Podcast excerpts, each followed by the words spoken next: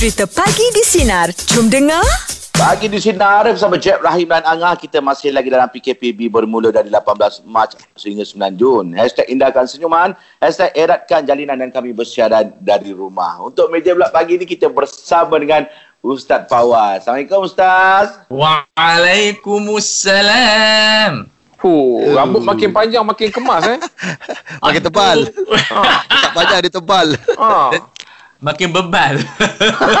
Jangan Eh, saya tak cakap tebal. Saya cakap tebal. saja. Saja. Seg- segak Bebal. Bebal. Sebab lurah tu dah semakin nak tertutup tu. Sebab dia dah tebal. Jalan tu takut dah tak, tak nampak tu. Tak. Aduh.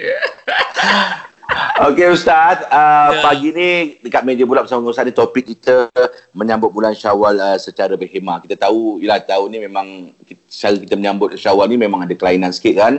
Memang tak boleh nak ke mana, kat rumah. Jadi mungkin boleh Ustaz kongsikan uh, cara yang berhemah sebenarnya macam mana kita nak menyambut uh, Syawal ni. Ya, yang pertama Bismillahirrahmanirrahim. Kita bila menyambut Aidilfitri, kita ada dua cara lah. Satu menyambut pada malam hari raya.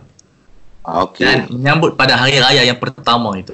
Mm-mm. Jadi malam itu kita dah mula bertakbir dan bagi mereka yang uh, belum bayar zakat kena selesaikan zakat. Sekarang ni zakat online.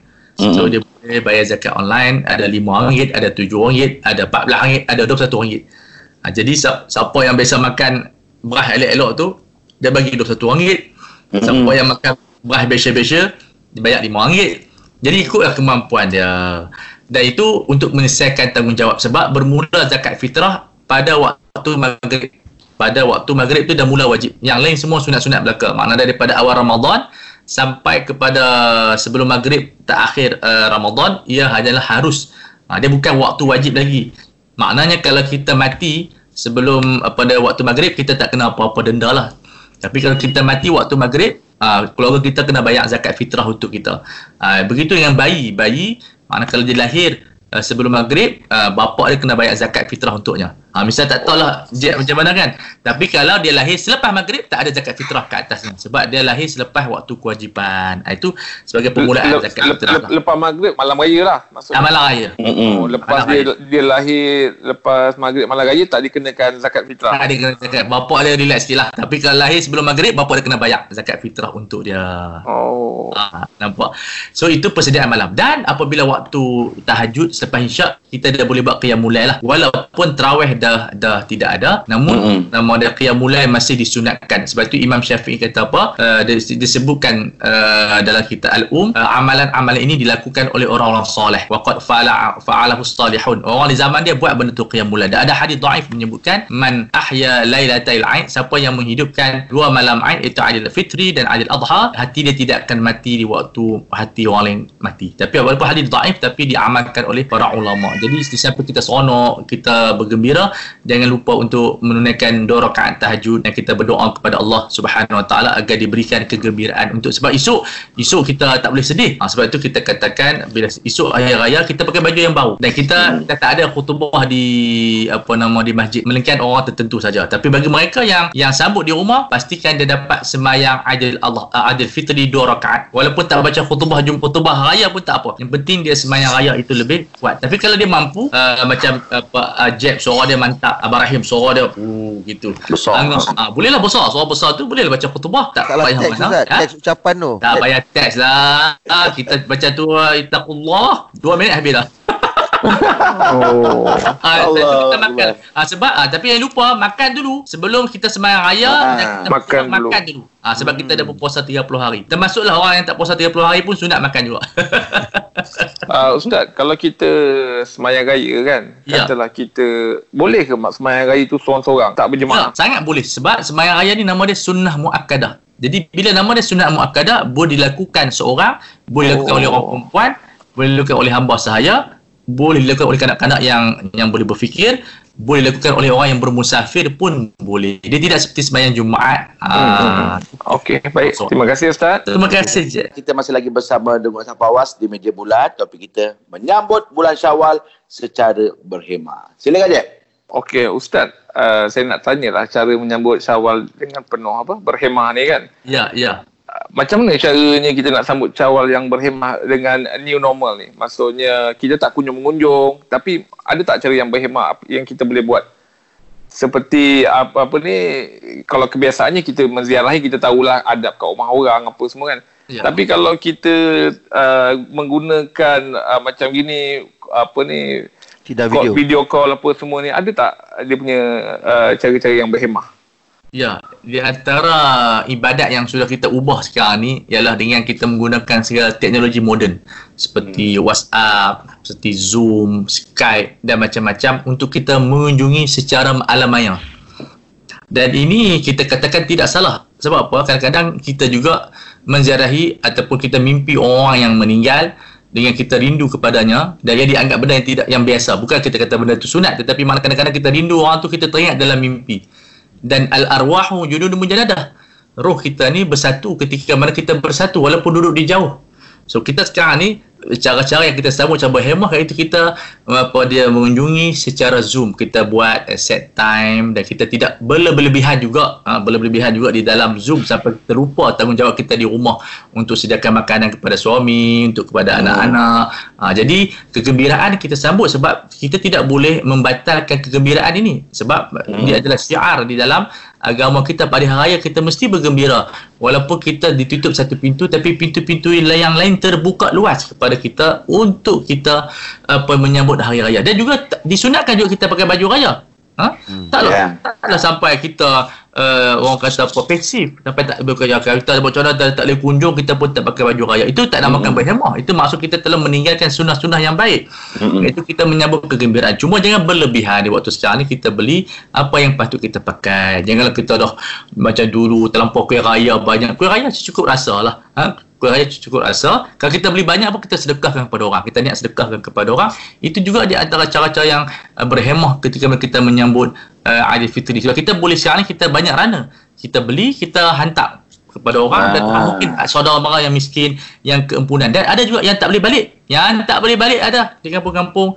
Ya kita buat surprise kepada mereka. Kita hantar uh, apa nama dia kuih-kuih raya makanan-makanan yang sampai pada hari raya mungkin dapat mengubati hati mereka yang berkelana yang sedih ya tanpa ku sedari air mata aku mengalir di pagi hari raya Oh, lirik lagu eh. Oh, sambung kat lagu eh.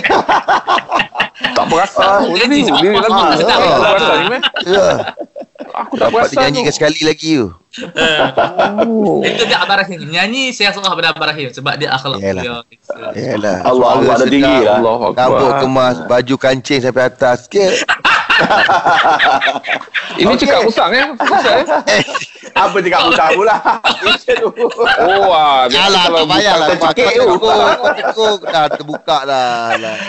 Dan nama meja pula kita masih lagi bersama dengan Ustaz Fawaz. Ah, Ustaz, ini cara berhemah menyambut syawal lah kan. Ada negeri-negeri yang kita dah tahu tak dibenarkan uh, untuk melawat uh, pusara kan. Uh, jadi biasanya kalau ikutkan uh, kita punya rutin tu kalau pagi raya macam pergi kubur dulu, ziarah dulu kan. Jadi bila new normal ni Ustaz, ada, ada benda tak yang boleh boleh kita uh, bukanlah gantikan. Maksudnya kita dah tak dapat pergi kubur. Ada tak benda-benda yang kita boleh apa ni buat uh, kalau selalunya uh, ziarah, kubur tu memang di pagi-pagi hari lah. Jadi apa yang patut kita buat sebelum uh, apa ni sebelum sembahyang raya tu? Ya, sepat, sepatutnya kita hari raya tak ziarah kubur sepatutnya. Tapi boleh Oh. kita ziarah kubur. Sebab bila ziarah kubur dia akan menitik air mata. Ah. Ah. Sebab itu disunatkan di segi fiqah ziarah kubur tu sebelum raya. Ya. Oh. Ya, sebelum raya sehari tu kemudian ataupun hari kedua sebab kita tak nak main emosi. Ah, Okey, so, okey. Kita pergi ziarah hari pertama dah teriak sedih pula terbatal lah apa dia kegembiraan kita sebab Nabi Mhm. sebut hari raya ni yaumul akli wa syurbi wa dzikrillah. Hari kita makan, minum dan berzikir bukan hari kesedihan. Jadi nak Oh. sedih pun ada waktunya. Jadi berlaku macam ni kita boleh kembali kepada sunnah yang asal. Ah, cuma kita boleh berdoa sebenarnya sebenarnya kita boleh berdoa kepada si mayat sama ada di kubur ataupun di mana-mana kita berada. Mm-mm. Setiap kali kita sembahyang kita berdoa Allahumma ighfir lana dzunubana wa liwalidina wa limasyayikhina.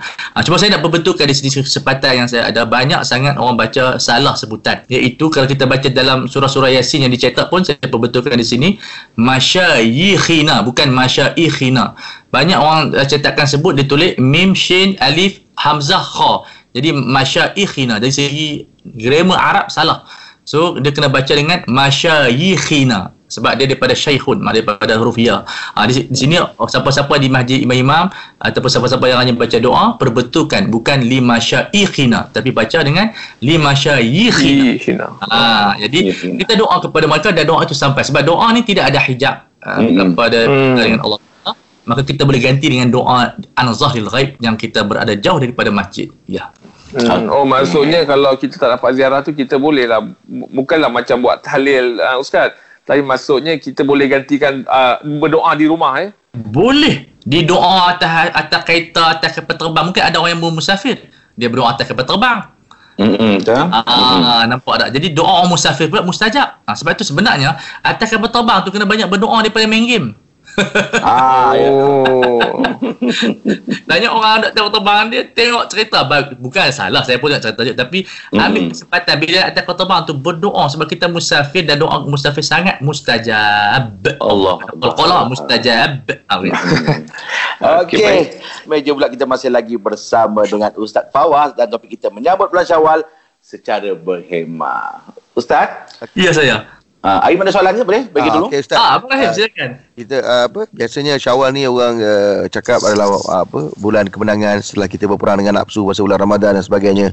Tapi cuma nak tahu Ustaz, uh, biasanya uh, macam mana penzahiran kegembiraan tu sebab setengah orang dia mentakrifkan nikmat kegembiraan itu mengikut pemahaman sendiri. Ya. Uh, maksudnya kadang mengadakan program yang hiburan yang berlebihan dan sebagainya kadang tidak mengikut syariat agama. So pandangan Ustaz dalam hal macam mana? Kegembiraan ini adalah sifat manusia. Dan itu arahan Allah. Falyafrahu. Kena bergembira dengan rahmat Allah taala. Dan di antara rahmat Allah taala ada hari raya. Tetapi kegembiraan mesti diisi dengan nilai zikir. Waladzikrullahi akbar. Bila kita menyebut nama Allah taala dulu. Allahu akbar Allahu akbar. Dengan hati gembira kita mampu melawan hawa nafsu kita yang merupakan musuh yang paling berat lebih daripada syaitan. Sebab nafsu ini musuh yang kita sayang dia itu yang masalah. Syaitan musuh yang kita benci. Nafsu musuh yang kita sayang duduk di antara tulang rusuk kita. Jadi kita bersyukur kepada Allah Ta'ala kita telah mengatasi nafsu kita yang mengajak kepada asu ataupun keburukan kita menang dengan menzahirkan bersyukur kepada Allah Alhamdulillah kita berjaya juga dan kita di situ di situlah kita men- mencurahkan rezeki kita kepada orang kita membayar zakat fitrah itu ciri-ciri kegembiraan sebab orang yang gembira je boleh memberi Kita jamu orang makan ya. Kita ucapkan tahniah selamat hari raya. Itu tanda-tanda kegembiraan. Ha, itu yang di antara penzahirannya bukan kita terlibat dalam aktiviti maksiat. Zaman dulu penuh dekat apa jalan raya naik motor race. Itu bukan kegembiraan itu kerosakan. Orang telah mencampur adukkan kerosakan dan kegembiraan. Kegembiraan ialah menzahirkan rasa tenang rasa kesyukuran kita rasa uh, beban kita telah telah terlepas daripada kita untuk menyambut bulan yang baru untuk melaksanakan arahan Allah yang baru pula. Ha, jadi itulah kegembiraan yang kita inginkan bertepatan dengan syariat tanpa ada cuai dan tanpa berlebihan. Makan-makan tapi jangan sampailah sampai kita tidur terus makan minum sempat sembahyang. Itu itu di antara Hmm. hmm. isu-isu yang perlu kita tunjukkan kepada masyarakat. Bergembira tetapi dengan syariat. Ketawa boleh. Tapi jangan sampai kita maki orang jangan sampai merendahkan orang. Itu tidak Ya. boleh Ah, jadi kita kata semua benda sederhana. Selamat pagi yang baru bersama dengan kami pagi di Sinar. Okey Ustaz Fawaz. Ya, saya. Ustaz boleh kongsikan sekarang ni ada promosi buku terbaru ke? Orang nak secara online ke? Ha. Ya, saya sempena yang raya ni saya nak promote satu buku yang saya ya dibaca di bulan raya ini iaitu Indahnya Pemakanan Islam. Hmm. Oh. Indahnya Pemakanan Islam sebab kita rajin makan. Hmm. Ha, yelah tu. Ah, jadi uh, dengan harga dia RM70 uh, ada macam-macam makanan, kurma, apa makanan kita makan gandum, beras, air, kelebihan-kelebihan yang dikaji oleh saintis-saintis di UKM. Oh RM7 dapat benda-benda tu? Ya. Bukan kurma semua. Buku-buku. Ada cerita kelebihan. Bukan, bukan, bukan. Oh. Oh. Macam-macam. Oh. Border Ryan tak ada dalam tu. Border Ryan tak ada. Jangan Ustaz jual kuih raya. uh, kelebihan-kelebihan sebab kita bila baca buku tu yang menariknya bila baca buku tu nanti saya tunjuk dekat apa Facebook saya dia apa dia menge- kita dapat mengetahui khasiat-khasiat tu iaitu yang sonok tu makan Hmm. yang ni apa dia memperkasakan luar dan dalaman ah, macam tu Ah, bagus tu. Ah, jadi itu di antara buku-buku yang saya syorkan untuk hari raya di antara ibadat yang saya syorkan adalah membaca. Ada tak dalam buku tu tulis makanan-makanan yang uh, tidak memberi khasiat Ustaz? Dia cerita dia ada pro and contra. Hmm. Kalau makan macam ni kadar dia lebih dia akan memberi kemudaratan. Ah. Dia ada. Ah. Ah, sebab buku ni kajian daripada Profesor Dr. Aminah dan Dr. Dr. Fazli di UKM sekarang ni di UISIM. Jadi buku tu saya syorkan baca sebab saya di antara penyelia buku. Untuk sebab dapatkan ia- Ustaz? Kita risau Ya. juga Ustaz sebab uh, kita sedia maklum punca penyakit tu datang daripada makan dan minum Makanan. ya. Betul? Betul je, betul je. Semua uh, dia panggil apa? Saya sampaikan satu syair uh, yang sedap dibaca untuk yang raya. Kam hasanat ladzatan lil mar'i qatilatan min haitsu lam yadri anna summa fid dasami. Uh, berapa banyak makanan yang sedap itu meracunkan seseorang. Oh. Sedangkan dia tidak sedar racun itu ada dalam lemak. Oh. Oh. uh, Okey, makanan yang baik. sedap banyak membunuh kita. Oh. Okey Ustaz untuk dapatkan buku tu boleh dapatkan secara Patutlah online. Ya, boleh tengok online kan? online di Telaga Biru web Telaga Biru online dan kita akan hantar sampai depan rumah insya-Allah. Ah, dan Oh. boleh dapatkan dengan saya juga Baik, pasal saya pun? Ya, ya, Telaga Biru. Ya, dapatkan kepada Angah. Lupa kita iklan. Angah sebagai ejen kita Oh. rasmi. Oh, distributor, distributor. Betul. Okey, luar biasa dapatkan. Komplit. Dalam diam, jalan kerja. kita masih lagi bersama dengan Ustaz Fawaz dan topik kita menyambut bulan Syawal secara berhemah. Ustaz nak tanya sikit Ustaz. Ya, uh, kita tahu uh, solat sunat uh, Aidilfitri ni dia tak ada azan, tak ada qomat kan? Betul. Jadi waktu yang uh, waktu untuk solat tu macam mana Ustaz? Pukul berapa lepas subuh ke? Okey, masuk semayang hari raya apabila Hmm. naik matahari. Dah boleh semayang dah. Kalau kita di rumah sekarang ni, habis-habis subuh tu kita ada berzikir makan apa apa nak pancar matahari ya macam siapa yang duduk kondo senang je nampak matahari. Ah, siapa yang rumah tinggi-tinggi. Jadi dia boleh semayang terus Aidil Fitri. Tapi kalau sunat tunggu 15 minit. Ah, sunat Ah. uh tunggu 15 minit semayang ayat yang apa surah yang pertama rakaat pertama dia baca surah sabbih rabbikal a'la ladzi. Sunat je kalau nak baca qul hu pun tak apa tapi Mm-mm. galakkan. Rakaat kedua dia baca hal ataka hadithul ghashiyah. Tapi yang pertama tu baca tuj- ah, takbir tujuh kali. Selepas takbir ihram, Allahu Akbar. Tujuh kali Allahu Akbar angkat tangan. Subhanallah, Alhamdulillah secara perlahan. La ilaha illallah, Allahu Akbar. Tujuh kali. Tapi kali ketujuh tu, jangan baca dah. Subhanallah, Alhamdulillah. Terus baca. A'udhu billahi minasyaitanir rajim. Bismillahirrahmanirrahim. Buat, buatlah suara siapa pun nak buat suara Kusyairi ke, nak buat suara Mutawali. Saya tak ada suara, suara saya tidak uh, seenak Abarahim, Jeb dan Angah. Uh, jadi, uh, Seorang ni baca Bismillah Baca tu orang baca lena ha, Siapa semayang saya dia lena itu, Tapi tak sah pula semayang dia Merdu lah, Itu yang lainnya tak- merdu lah. Ah tak merdu lah Merdu Ah, maksudnya. Macam sahabat kita Imam Muda merdu Suara dia sedap Kemudian uh, Rakaat kedua Lima kali takbir Bila kita bangun saja Allahu Akbar Lima kali takbir Tetapi Yang kelima Terus baca A'udzubillahi minasyaitanirrajim Bismillahirrahmanirrahim Lepas Fatihah Hal atak hadithul ghashiyah Namun bagi orang yang masbuk Mungkin nak tanya jawab siap-siap lah Ya. Orang yang masbuk Kalau dia ketinggalan takbir takbir apa yang tinggal. Kata dia masuk-masuk, imam dah takbir empat kali lah. Maka dia hanya takbir tiga kali. Tak perlu ulang.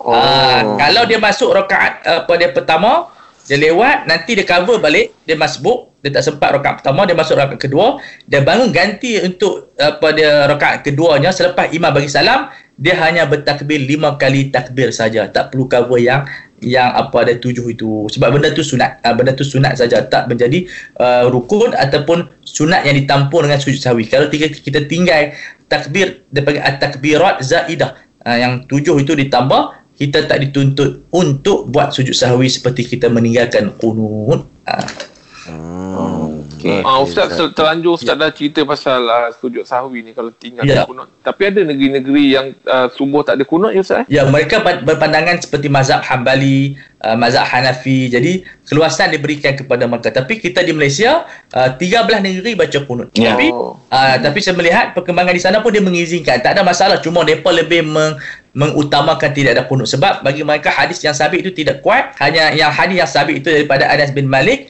riwayat Nasai itu hanya berlaku kepada kunut nazilah. Makna dia kunut apabila berlakunya bala, kita baca untuk menolak bala dan menyerang musuh Allah Subhanahu Wa Taala dengan doa-doa daripada kunut nazilah, kunut untuk turun bala. Ustaz, kalau kita ter- terlupa baca doa kunut, kalau kita pun tak buat sujud sahwi, sah ke solat kita? Sah sembahyang sebab nama dia sunat. Oh. Cuma makruh. Cuma sujud sahwi ni dalam mazhab Syafi'i ada dua pendapat. Boleh buat sebelum bagi salam dan boleh buat selepas bagi salam. So kalau kita terlupa buat sujud sahwi se- apa sebelum salam, selepas bagi salam kita sujud sekali lagi. Jadi tak payah Hmm. salam dah. Ah senang. Oh, Okey. okey. Terima kasih Ustaz. Dan Borak Jalapan kita masih lagi bersama dengan Ustaz Fawaz dan topik kita menyambut bulan Syawal secara berhemah. Dengar Ustaz nak tanya Ustaz tentang uh, uh, amalan untuk melaksanakan uh, puasa enam ni Ustaz. Ya, Amba Rahim. Ah, suatu Ramadan. Nah, sebab uh, kalau saya salah betulkan Ustaz eh. So, Ya, tak betul. saya kalau mazhab Maliki ni dia kata memak- memakruhkan amalan tu kan Ustaz. Ya, betul. Sedangkan terdapat hadis sahih tentang uh, pensyariatan apa uh, tentang perkara tu. Jadi sejauh mana Ustaz kekuatan uh, amalan tersebut Ustaz? Ya, yang pertama, majoriti ulama uh, menganggap hadis itu dia tidaklah begitu sahih tapi makbul. Makna dia kuatlah, paling kurang hasan. Makna dia terima pakailah. Dan apatah kita nak buat amal ibadat. Cuma kita kena tahu ap, kenapa Imam Malik berfikir uh, tidak disyariatkan uh, puasa enam. Sebab Imam Malik ini dia menganggap negeri Madinah itu sebagai tempat rujukan ilmu. Dan mustahil bila dia tengok penduduk Madinah di zaman dia lah, di zaman dia tak buat puasa enam, benda tu Nabi buat. Ha, sebab bagi dia, walaupun ada hadis, tetapi kenapa penduduk Madinah tidak amalkan? Mesti ada masalah pada hadis ini. Ha, Sebab itu Imam Malik menganggap apa-apa hadis yang yang yang yang yang tidak mencapai tahap yang sangat kuat, bercanggah dengan perbuatan penduduk ahli Madinah tak dianggap sebagai hadis yang sahih. Oh. Sebab dia menganggap penduduk Madinah ini dia telah mengadunkan hadis-hadis yang sahih dengan praktikal yang kita namakan sebagai budaya ahli Madinah. Ha, disebabkan pemikiran sedemikianlah dia meninggalkan hadis yang diriwayatkan oleh sekian ulama dia tidak beramal walaupun dia kata hadis itu ada tetapi tidak kuat bagi saya sebab kalau saya melihat penduduk Madinah tak beramal. Ha, namun Imam Syafi'i berpendapat amalan penduduk ahli Madinah tak semestinya betul sebab hadis lebih kuat. Ha, maka kita dalam kaedah usul fiqh kita berfikir disebut sebagai al-ithbat muqaddam ala an-nafi. Hadis yang mensabitkan puasa enam didahulukan ke atas perbuatan yang menafikan puasa enam. Maka kita majoriti orang Islam di seluruh dunia berpuasa enam berpuasa enam. Maka kita uh, menghormati pendapat Imam Malik tapi kita katakan kami lebih suka beribadat daripada tidak beribadat. Ah begitu. Borak Jalan Apa kita masih lagi bersama dengan Ustaz Fawaz dan topik kita menyambut bulan Syawal secara berhemah. Silakan Jeb. Okay, uh, Ustaz saya nak tanya lah. Ini sekadar nak nak kata orang tu nak double confirm je lah betul ke tak apa yang saya pernah dengar ni kan. Ya. Katanya dulu kalau tak tahulah saya dengar benda ni dulu kan. ha, jadi uh, katanya kalau kita puasa enam kan. Lepas tu tet, tetamu uh, raya, uh, tetamu datang rumah raya. Jadi uh, dia mengajak kita minum untuk menjaga hatinya tu katanya dibenarkan untuk minum bagi menjaga hati tetamu tu. Bet- ben- betul ke Ustaz? Ya, betul. Disunatkan bagi mereka yang berpuasa sunat atau puasa enam bila tetamu ajak minum atau makan, disunatkan kita berbuka untuk menjaga hati dia.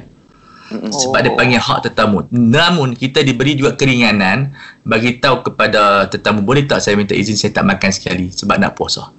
Jadi kalau tetamu izinkan kita berpuasa. Kalau tetamu kata makanlah sekali dia main jauh tak seronok pula ah, maka kita berbuka.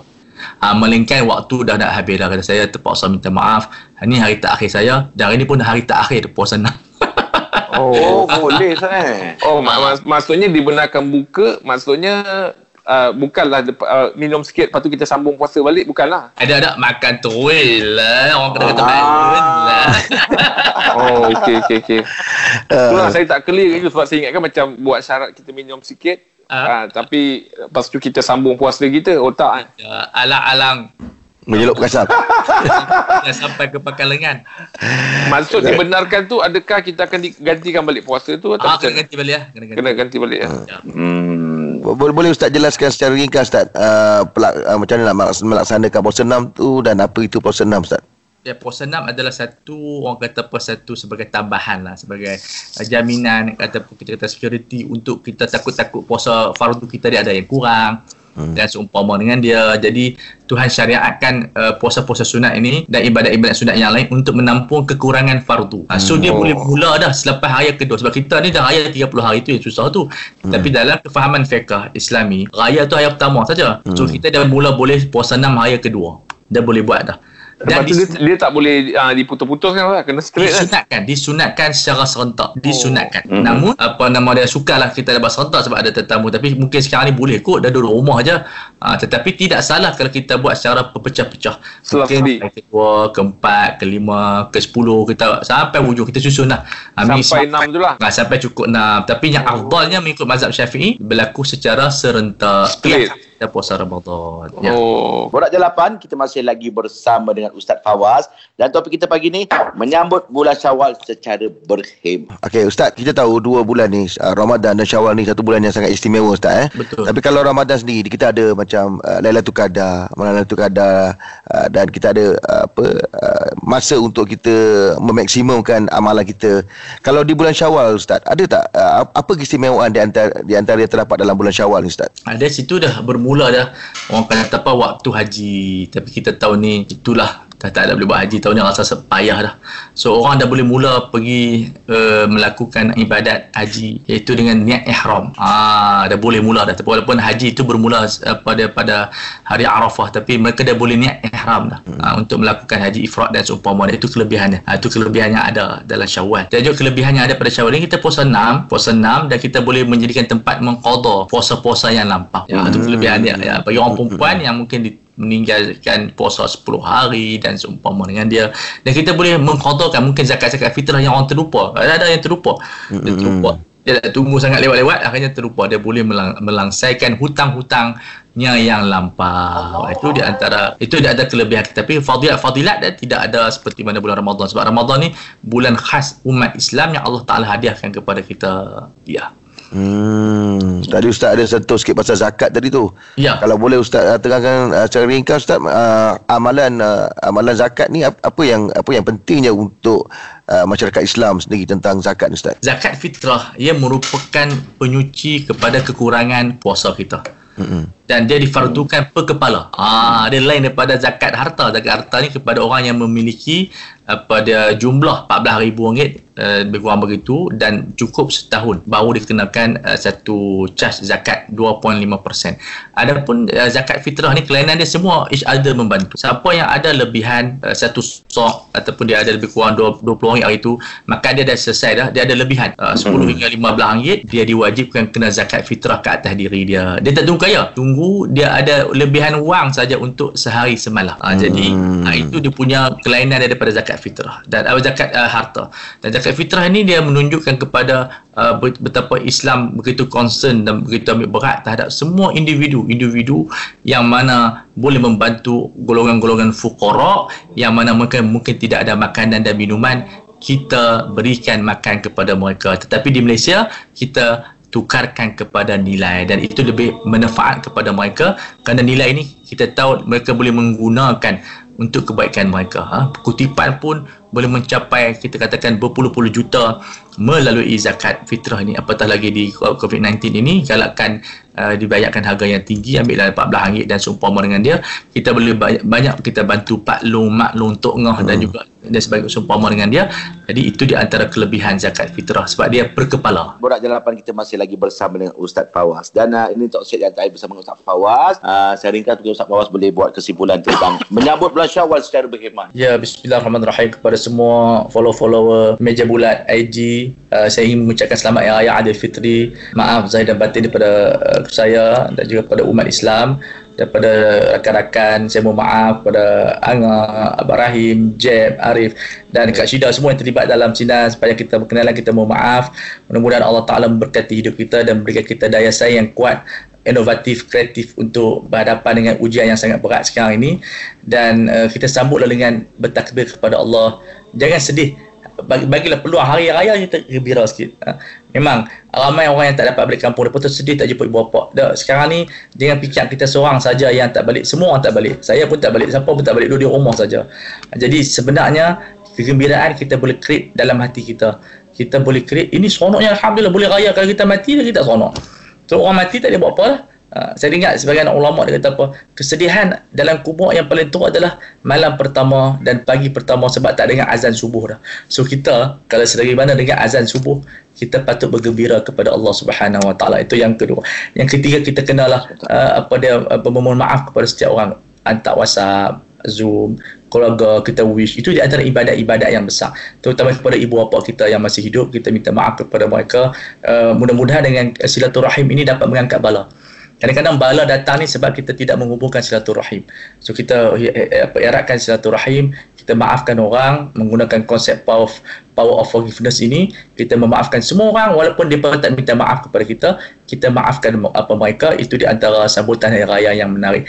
Dan yang keempat insya-Allah kita banyakkan berdoa. Sebab waktu sekarang doa waktu mustajab semoga Allah Taala mempercepatkan urusan kita mengangkat bala kepada orang Islam daripada semua orang bukan Islam memberikan peluang rezeki kepada mereka. Mereka yang terbuang kerja dan seumpama dengan dia gantikan rezeki yang baik. Ingat dalam keadaan kita sekarang ini bergembira kita tidak melupakan rakyat di Palestin rakyat di Shishan Ya. rakyat di Afghanistan di Iraq orang Islam yang mereka tidak pernah bergembira dah hampir 15 tahun 10 tahun hidup dalam peperangan dan seumpama dengan dia kita at least Alhamdulillah boleh Zoom boleh Skype boleh macam-macam sekian Ya. dahulu wabillahi taufiq wal hidayah Oh. Assalamualaikum warahmatullahi wabarakatuh Waalaikumsalam. Ceramah. Assalamualaikum. Ustaz, selamat raya. Maaf dia Selamat raya, Ustaz. Minta maaf. Ustaz. Makan minum ya Ustaz ya. Saya minta maaf juga kepada Arif. Raya pun, eh. Jeb, Selamat pada barahnya angahnya Hansa, subhanallah Jeb. Kacau-kacau Ustaz, usik-usik Ustaz. eh. Eh, seronok sebab kita sahabat-sahabat insyaAllah. Jumpa lagi insyaAllah. Okey, okay. lagi insyaAllah minggu depan Ustaz. Assalamualaikum. Waalaikumsalam warahmatullahi Ustaz. Bye bye bye. Pagi di Sinar bersama Jeb, Rahim dan Angah kembali memeriahkan pagi anda Isnin ini bermula 6 pagi hingga 10 pagi.